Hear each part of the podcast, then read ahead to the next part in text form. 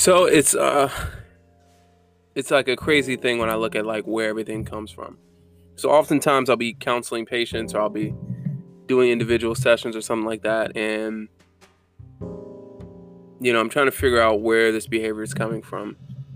And it's shocking because whenever we talk about me, I can automatically see, like, I mean, of course I'm very introspective, but I can always see where my bullshit comes from. So, you know, once upon a time, I did have like my, you know, a good family. I did have, you know, my mom. I remember a long time ago, my dad told me that my mom was like perfect. She used to do all sorts of stuff with us when we lived in Germany. And, you know, then I remember he said, I don't know what happened. Like when we came to America, like shit was fucked up.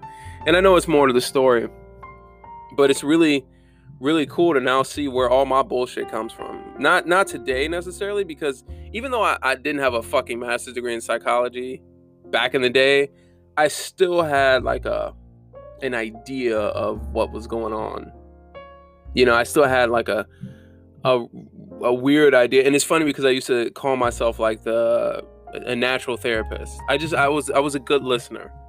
I've always been a good listener. I didn't always have, you know, but I always like question things too, to a certain degree. Like I was still dumb as hell. I still made stupid ass mistakes. I'm not trying to, you know, double back on what I'm saying, but I've always been somebody to just be like, well, you know, I wanted to think outside the box. And that's why I'm appreciative for my, not even phase, because it's not a phase, mom, but it's not, it's like when I was golf, when I wore the Slipknot band tees and I was just being myself because I questioned the idea of following other people, you know, and that was before I got away from religion because I was still like 15, 16. Sorry, I just like wiped my face off, and I don't know if that messed with the sound, but,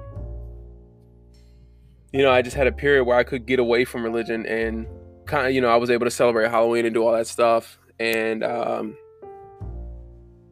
even though I didn't enjoy it like I really wanted to because I still believed in God and all that bullshit, I still questioned. I still had that part of me that was an individual that still appreciated my individuality. So even now, I mean, like, I don't want to make an excuse for my bad behavior.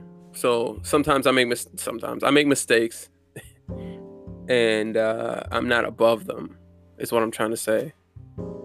So as I look at my biggest problem, I would say that my biggest issue, and I know I can see this chick rolling her eyes right now, but my biggest issue is the fact that I care so much. You know, there was a patient that was talking about the fact that she didn't want to tell her mom what was going on with her because she didn't want to hurt her.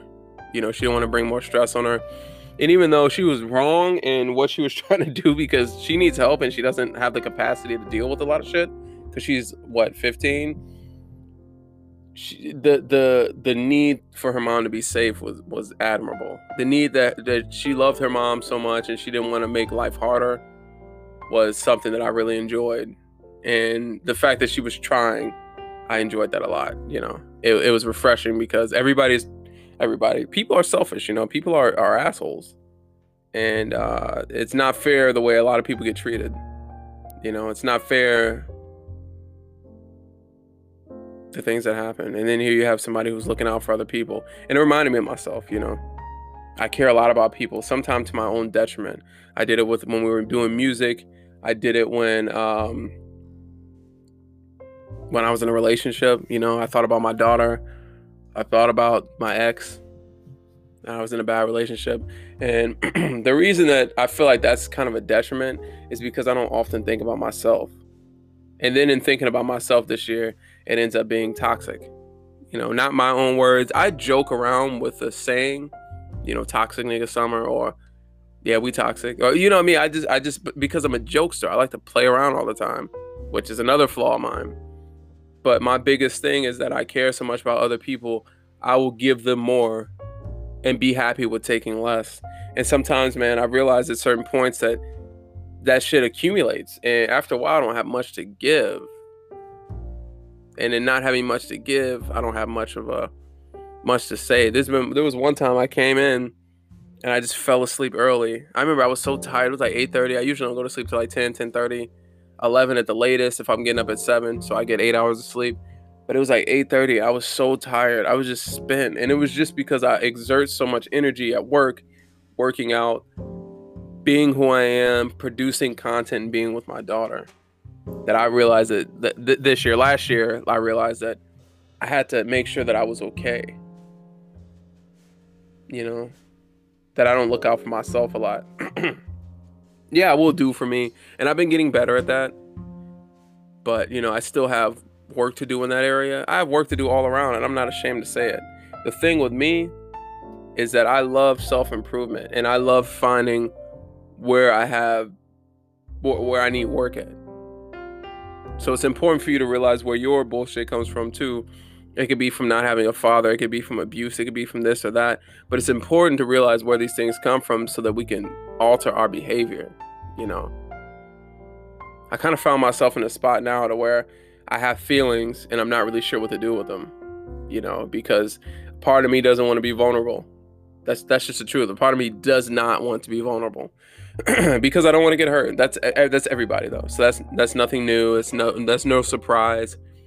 A part of me doesn't want to waste my time. A part of me still has a narcissism about himself. Like, I feel like, you know, at the same time I see flaws and don't nobody deserve me, you know?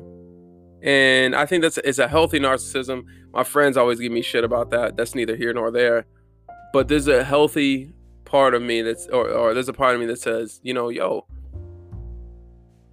fuck everybody. Like, at the same time, because I think I'm still healing. I'm still somewhat bitter about some things that have happened last year. I'm still bitter about wasting time with my ex. And then I remember I was talking the other day and I was like, yo, how did I stay there that long and deal with all this bullshit? Because me and a friend of mine were talking about a situation that had happened before. And it was just, how did I deal with it?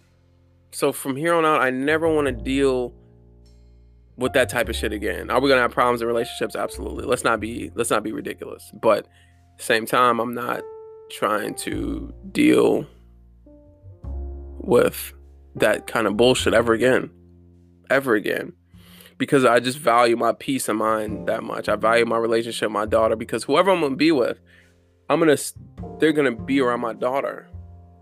They're going to be a part of her life. You know, that scares me. Like, is this person worthy of my daughter? Is that person worthy of me? And sometimes, man, you really got to show me some shit. You really have to impress me. And I don't think it's narcissistic, because I will show the best. I love like a motherfucker. I will give it all to show you how much I love you. And the thing is, like, that's just me, though. That's standard me. That's how I've always been. Now I'm just a little bit more guarded. And I should be. You should be. But you should also know where your bullshit comes from. If you don't know, man, you're going to continue to perpetuate that behavior. You continue to do that. Nothing changes. Life stays the same. You stay unhappy. You stay unfulfilled. You stay unaccomplished. You stay depressed, anxious, whatever you want to call it. Insert here, it's whatever. You know, the thing is that I don't want to be that way. I don't want things to be that way, and I don't want it for other people. I just think that life is so much better than that, man. Like, it should be awesome. It should be fun. It should be carefree. It should be joyful, man. The fact that you could die and someday will die, man. Like, I can't wait to just hold that individual's hand. I can't wait to hug them and love them. And this is coming from a motherfucking pimp. Like, but I have such a lust for life. And I'm not saying pimp as in just mistreating women and or abusing a woman's love or even having multiple women. I'm not saying it like that, but just, I know life, man. I know how this shit go. And coming from me, man, that's the lust that I have for life. That's the lust I have for love, for freedom. And not freedom as in I can just do whatever I want, but we can do whatever we want. I can't wait to just give that untamed, raging love in my heart away. And I give it to my daughter because I give her everything I have. I do everything with her. And to share that with somebody I've decided to fall in love with and fall for, it's going to be a beautiful thing. But is there a part of me, some of my behavior, that doesn't change, and I still feel like nobody's good enough? Nobody will win my heart. Nobody will have me. And I'll be alone.